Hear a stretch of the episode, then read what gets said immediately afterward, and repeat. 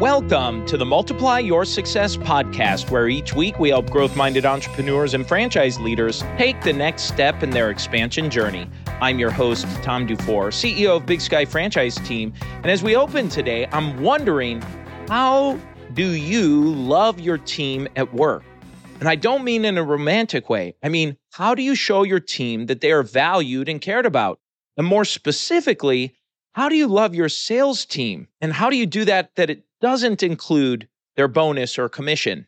Showing compassion and love to salespeople seems to me to be the last department in an organization someone would think about giving love to. And our guest today, Helen Fanucci, is setting out to change that. Helen is an MIT trained engineer who has built her reputation and career managing teams responsible for billions of dollars of quota.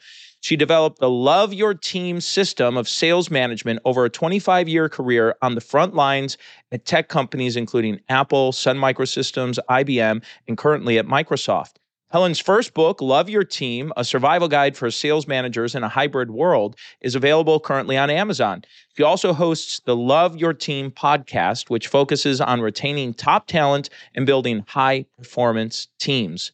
This interview is jammed full of great information and just golden nuggets of practical tools and tips for you to use and apply with your company right away. So let's go ahead and jump right into my interview with Helen Fanucci. Helen, thank you so much for being a guest on the Multiply Your Success podcast. And just by way of introduction, it'd be great for you to list your name, your title, and your company. Sure. Helen Fanucci, and I'm a transformational sales leader at Microsoft. Thank you very much. And I love this title, transformational sales leader. So give me an idea of what does it mean to be transformational in that role? You know, I picked that title for a very intentional reason. There are roles that I've had at Microsoft where the emphasis has been helping customers transform their business. Right now, I am in the midst of cultural transformation within Microsoft. We have layoffs, we've had some reorganizations. And so to be able to really attend to the needs of my team and create high performance is my focus. And so transformational can mean different things in different contexts. And so that is actually why I picked that title. I love this idea of transformational. And you have a book out as well that I'd really like to spend some time talking about. Give us a little summary of your book just for the folks as yeah. they're listening in here. It's called Love Your Team, a survival guide for sales managers in a hybrid world. And the reason I wrote this book is in July of 2021, I was doing a keynote at a conference for sales leaders about retaining top talent. And when I got to the point about, you know, kind of how do you do that? I thought, you know, sales leaders really need to love their team. And I was nervous about using the love word in a business context, but I got such good feedback. And then people asked me, well, how do you actually do that when everyone's remote and hybrid? They're not in the office. And so I realized I have been leading teams for over 25 years in a hybrid remote fashion and that I had something to offer. So I started down the journey of writing the book.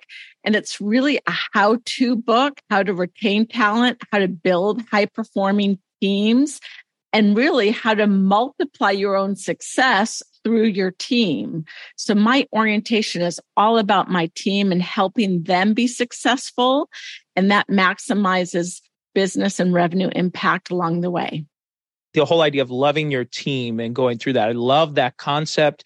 I've heard similar types of things used, but I can't ever recall it being used in a sales setting with sales people. It seems all other departments and organizations, but the salespeople are kind of out there hitting quotas or supposed to be hitting quotas, very numbers driven. So we have a lot of business leaders and entrepreneurs that tune into our program. And sometimes it's easy to get caught up in looking at revenue, top line, gross profit margin, whatever metrics they're using in their sales organization. So, this concept of love with your sales team, I'd love for you just to talk about that and changing our thinking on it. There's a lot that leaders can do, and in my opinion, should do to support their sellers achieving their metrics and outcomes. So I have hard metrics like quota attainment, revenue, but soft metrics as well. But let's talk about the hard metrics for a minute. So if a seller is struggling with a deal, delivering a deal, is there a tension and a fear relationship with their manager? Like, you know, sellers have told me, Hey, I'm afraid to even pull back a deal out of forecast because of the consequence of that and they're under pressure. Well, a fear relationship with a manager isn't going to maximize results. The manager is missing the opportunity to be able to support that deal by having early insight that something might be going off the rails. And so bringing kind of, it takes a village sometimes to close a deal. Managers also have a network. They have positional power to get to senior leaders in an organization that sellers often aren't able to get to. So in my opinion, leaders really do themselves a disservice to maximizing revenue if they're not leaning in and supporting their sellers. And I call it loving the team. There's a lot more to unpack about loving the team, but that's a pragmatic, revenue oriented orientation to why it's so important for leaders to really be figuring out how they can reduce sales friction and helping support their sellers to maximize results. So then when you're working with a sales team, you're working with your sellers and the folks that are working with either current clients or bringing on new accounts into the organization. Talk a little bit about some of these steps or maybe processes or suggestions you might have. What's maybe just a few nuggets you could share about some best practices to help support and love our sales team? Okay. So, for example, if you're doing a deal and in many companies, including Microsoft, customers are looking for the best price or they're looking for investments to help them be successful. And that requires a deal review to the senior sales leader at Microsoft who has the power to say, yes, we'll, we'll move forward with those investments, particularly if it's a large deal. I have my sellers do that presentation to the executive vice president of sales so that they have the experience, the visibility to the sales leader. And I turn my video off. I'm in the background taking notes, taking actions. So my seller could be present in that conversation it gives me the opportunity to also debrief with them. And I know many sales leaders look for the opportunity to be the one that's visible in front of doing, doing the presentations in front of either their internal executive team or customer executive team.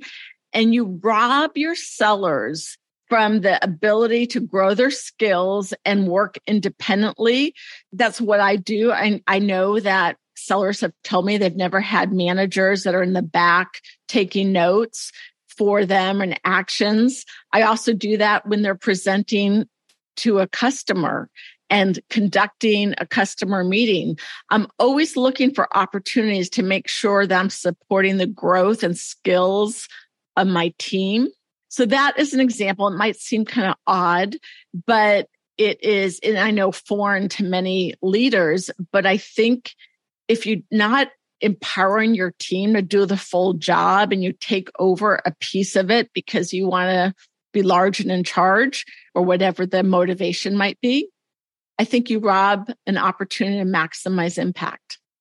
That's a great point. And I know I can say I have definitely been that person who has been a great salesperson in my career. And then I get promoted and I get moved up to more of a management role. And now I'm not maybe in the thrill of the sale anymore. And so, in that position you just described, it's easy for someone who's used to selling and the thrill and excitement that comes along with that.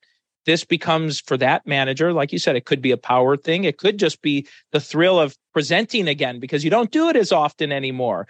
So, I can see very quickly how that is an easy thing to fall into, having done it myself.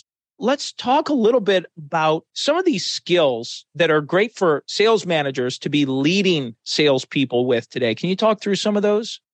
Yeah. So the pandemic really shifted the expectations of employees and sellers. They want to, you know, work in a flexible way. They also aren't satisfied just going to work, doing a job. They also have their own personal ambitions worthy of their manager's attention. And so it's become much more critical that managers have the skills to connect with their team on a human to human basis. So building trust, building empathy, understanding what matters to your sellers on their terms and figuring out how you're going to help them achieve it.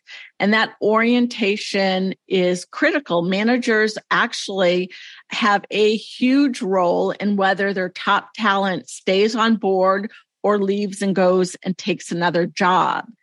And so back to the skill piece is that th- those skills of building trust, empathy, connection, relationships are exactly the same skills that sellers need to have and demonstrate with their customers. So it's not like I'm doing something that is off of left field, but if you're not having the you know human connection and understanding what makes your seller tick you're robbing yourself of that ability to support the seller and to keep the seller on board and so people sellers, employees, they're going to go to where they can grow their career. They can achieve the results that they're looking for, whether it's maximizing revenue, work life balance. You know, there's all sorts of motivations people have. And also, the data shows that they are looking to work for leaders and companies that share their values, have purpose. Purpose driven is more important than it has been in the past there's a lot of research that says that many managers aren't actually prepared for having this more holistic relationship with their team members. And so it becomes really critical that managers kind of figure out what they're going to do to adjust in order to retain that top talent and keep their sellers on board you mentioned the hybrid situation where we have remote salespeople now. Oftentimes, depending on the industry, salespeople may have always been remote or working out in the field. If they're in the office, there's an issue, right? You're supposed to be out in the field and whether it's networking or having meetings with people. But as this hybrid situation is changing and more and more companies are adapting to this, what are some strategies to effectively manage a sales team and sellers as they're out in the field each day? Yeah, really great question. So it becomes more critical than ever to have outcome based performance expectations. So for me, I have hard expectations, hard, like metric oriented. So achieving, you know, quarterly and annual revenue attainment, 3x pipeline coverage, forecasting within, you know, plus or minus 5% accuracy. Those are, you know, kind of those are metrics that are easy to measure, but I also have what I call soft metrics that are equally important. So my sellers work with a cross-functional team. Are they effective leaders? Are they building a strong team culture? Are they able to delegate? Those kinds of skills and abilities get assessed through conversations with other managers and feedback across the team. And then finally, I'll say another one that is super important is are my sellers getting higher in the organization, meaning really developing relationships with decision makers? And are they getting broader? Are they staying in IT as an example, or are they going out to lines of business, finance, HR, manufacturing, wherever, engineering? And so quarterly, we look at a relationship map then the question is okay where are you going to go to next? Where are you going to build your relationship? So you can assess that relationship building and often they'll need help getting access to a senior executive because sellers have a hard time doing that. So we strategize about that. Who's the bait in the bucket that we know that will they'll take a meeting with that maybe works on our side or look at LinkedIn. Do we know somebody who knows that executive? So in a hybrid world, you've got to have outcome based performance expectations. I do biweekly every two weeks, a 30 minute one on one with my team members and, you know, checkpoint progress against goals. Obviously, monthly, you know, forecast calls, pipeline reviews, things like that as well. And it takes about 15% of my time in any given month to do kind of the rhythm of connection. Those are practices that I've developed over time. I don't worry about what my team members do on a day to day basis. I know I've heard managers say, well, if they're in the office, how do I know that they're working? Well, what's your system for checkpointing progress? That would be something I would recommend managers develop if they don't already have that great feedback there and great suggestions. And one of the things I'd like for you to talk about here is just we're talking about retaining and providing a pathway for your sellers to be successful within your organization. But what's the cost here? What does it actually look like if someone actually leaves, if you're not providing this kind of an environment for them to flourish, providing this supportive, loving environment that you're describing? Yeah, it's expensive. It's three quarters of a year's quota attainment. So here's the math. Let's say on day one of the fiscal year, your top talent, your top seller leaves the company and they have a million dollar quota, let's say. So it takes three months usually to replace a seller. And so that's $250,000 of quota attainment missed. There might be some re- residual momentum. Okay, great. That's fine. And then you get a new seller. It often takes six months for them to get to full strength. So that's another $500,000 of quota attainment that you've missed. So $750,000 out of a million. Now that assumes that that new seller works out. So it's very disruptive and it's very difficult for sales managers to be successful and make their number if they can't retain top talent. I will also add this in. If you're not performance managing your poor performers, top talent won't stay either. And so, you know, there's a lot of elements to what keeps people on board and satisfied so those are a few things that I do, and that's the cost. As you're describing that, I think that three quarters of a year's worth of production, or in terms of sales that they would be bringing in, seems to me like that would be the low end. It seems like it could just be so much greater than just that three quarters based off of just what you said. Well, yeah, it actually probably is, but that math is simple math, but often there is momentum. There's relationships that that seller has. They're top talent, so they're probably going to over exceed their quota. And so there's a lot of things that come into play. And I'm not even talking about recruiting costs. I love the simplicity of it. It makes it really easy to understand and quantify quickly to say, well, it's probably going to be a lot faster and more cost effective to just shore up some of these items internally to support them and put some of these things in place for retaining people. Well, Helen, this is a great point in the interview here for us just to make a transition. And we ask every guest before they go the same four questions. And the first question we'd like to ask is Have you had a miss in your career and something you learned from it? Yeah. So, gosh, there's a several ones I could mention. But when I first started managing teams, I thought my job was to tell my team how to do their job. And I quickly learned that it was much more effective to talk about what we're trying to accomplish and then let them come up with a how. And I was blown away because they could think of things or they approached how to do the job in ways that I never could have imagined. So that ended up being a super important lesson learned early in my career. Thanks for sharing. And how about a make? Okay, well, I have been fortunate to have huge impact in achieving revenue and being promoted. So, being able to retain talent has been key to it. And if you actually read my book, you'll see blurbs or, you know, endorsements from about 12 different people. And those are people that have actually worked for me over the past 25 years. And so I've been able to maintain relationships, which has strengthened my network and had people want to work for me again. And that just has enabled me to just be in a position where it's much, much easier to hire and retain talent because I have that reputation. It's always telling, right? When people who worked for you are willing to come back and provide just great feedback or a glowing testimonial for you. That says a lot. Let's talk about a multiplier that you've used to grow yourself personally, organizations you've worked for over the years.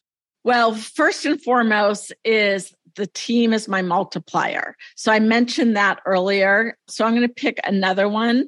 A multiplier is my network. Always be building a network and always have a pipeline of candidates that you might want to hire should you have a job open. So I can't underemphasize the multiplying effect of having a strong network in order to be able to navigate sales opportunities or hiring people or even, you know, prospecting for new jobs. I love networking. And in fact, it's one of the reasons I have the podcast. It's a way to just continue to build a network with other people. You never know when your paths might cross and another opportunity that might be presented, referral relationships, all kinds of things that develop out of it. I really like that a lot. Well, Helen, the final question we ask every guest is what does success mean to you? Success means to me growing my team so that they achieve their ambition. So I had three people from my team who wanted to be managers, and all three of them got promoted and are now first level managers, which then creates an opportunity to backfill. But that to me is gratifying and successful if I'm supporting and helping my team grow. Helen, as we bring this to a close, is there anything you were hoping to share or maybe get across that you haven't had a chance to yet? One of the things that you talked about where sellers are out in the field talking to customers, what I've learned is customers aren't in their offices either. So it becomes less critical to hire sellers that are co-located, quote unquote, where the customers are located. So that's something for managers and leaders to think about is when you're hiring your team, where are the customers that you want your team to meet with? Time zone is much more critical than physical city or co-location. Well, Helen, what's the best way for someone to get a copy of your book and find out more about what you're doing? My book is on Amazon and I have an audio version of the book coming out soon. My my publisher hasn't given me the date, but hopefully sometime in the first half of February. And I'm on LinkedIn. That's the best place to reach me. Helen, thank you so much for a fantastic interview. And let's go ahead and jump into today's three key takeaways. So, takeaway number one is when Helen said that empathy, connections, and relationships are the things that you need to add new customers but they are also the things you need to retain top talent, especially top sales talent. And she said, think of this the cost of sales member leaving your company is going to cost you at least 75% of the annual quota for that sales rep that might be leaving. Think of how long that's going to take to replace that person. So you may want to reconsider should we try to retrain this person or try to do things to keep them on board? Takeaway number two is from her multiplier when she said her network is her multiplier and described the importance of having strong network people. And if you've been in sales leadership roles, you understand how important that network is. And one of the little tips she gave and suggested for helping your salespeople find new business or find the decision makers in a company is that she looks at a relationship map with the sales team or salesperson to see how they can get connected with the key decision makers and tapping into their network and the other network of sales leaders, managers, other members of the team can do that. And she described it at one point that it takes a village to get a deal. so I thought that was great and well taken. And I've seen that happen many times throughout my career. Takeaway number three is what she said right before we ended the episode. And I thought this was a phenomenal nugget of information because it's something I hear regularly from current customers, prospective customers, or just business leaders in general, where they're worried if a salesperson is not present in the territory that the sale is looking to happen in. And I found this fascinating when Helen said that it's less important to hire salespeople in the geographic area where your customers are. And it's more important based on time zone. So, time zone difference or reducing that time zone difference is going to be more important. And she said that the reason why and this is important, is because that customers aren't working from the office as much or they're working from home, which means you're not going to knock on the door at someone's house. You're not going to be meeting them in person as much as we were pre COVID here three years ago. So I thought that was just a great nugget and takeaway. And now it's time for today's win win. So today's win win is love your team. Love your team. It's the title of Helen's book, it's the title of her podcast. And remember, like Helen said, your sellers and your salespeople, they want to build trust with you and understand what's important to your salespeople. I promise you, it's not just commissions and bonus. That might be part of the equation. And for some sellers, it's the primary of that equation, but it's not for all of them. I can promise you that. And so here are some things that she does with her team and her sales leaders and sellers. She does a bi-weekly meeting for standard things, pipeline reviews, quotas, reviewing how they're meeting their numbers, certainly, but also to understand connections where she can help. And she doesn't worry about what her team does on a day-to-day basis. That's less important. She's focused on how they're progressing and what's most important is having checkpoints and progress points for those bi-weekly meetings. If you're worried about what your team's doing every day all the time, she said you probably haven't established those checkpoints for your team. So I thought that was just a great takeaway because that's going to be a win for your sellers. It's going to be a win for your organization because they're probably going to be happier and perform better and stick around longer. And it's going to be a win for your customer, for your client, for that person coming on board. And so that's the episode today, folks. Please make sure you subscribe to the podcast and give us a review. And remember, if you or anyone you know might be ready to franchise their business or take their franchise company to the next level, please connect with us at bigskyfranchiseteam.com. Thanks for tuning in, and we look forward to having you back next week.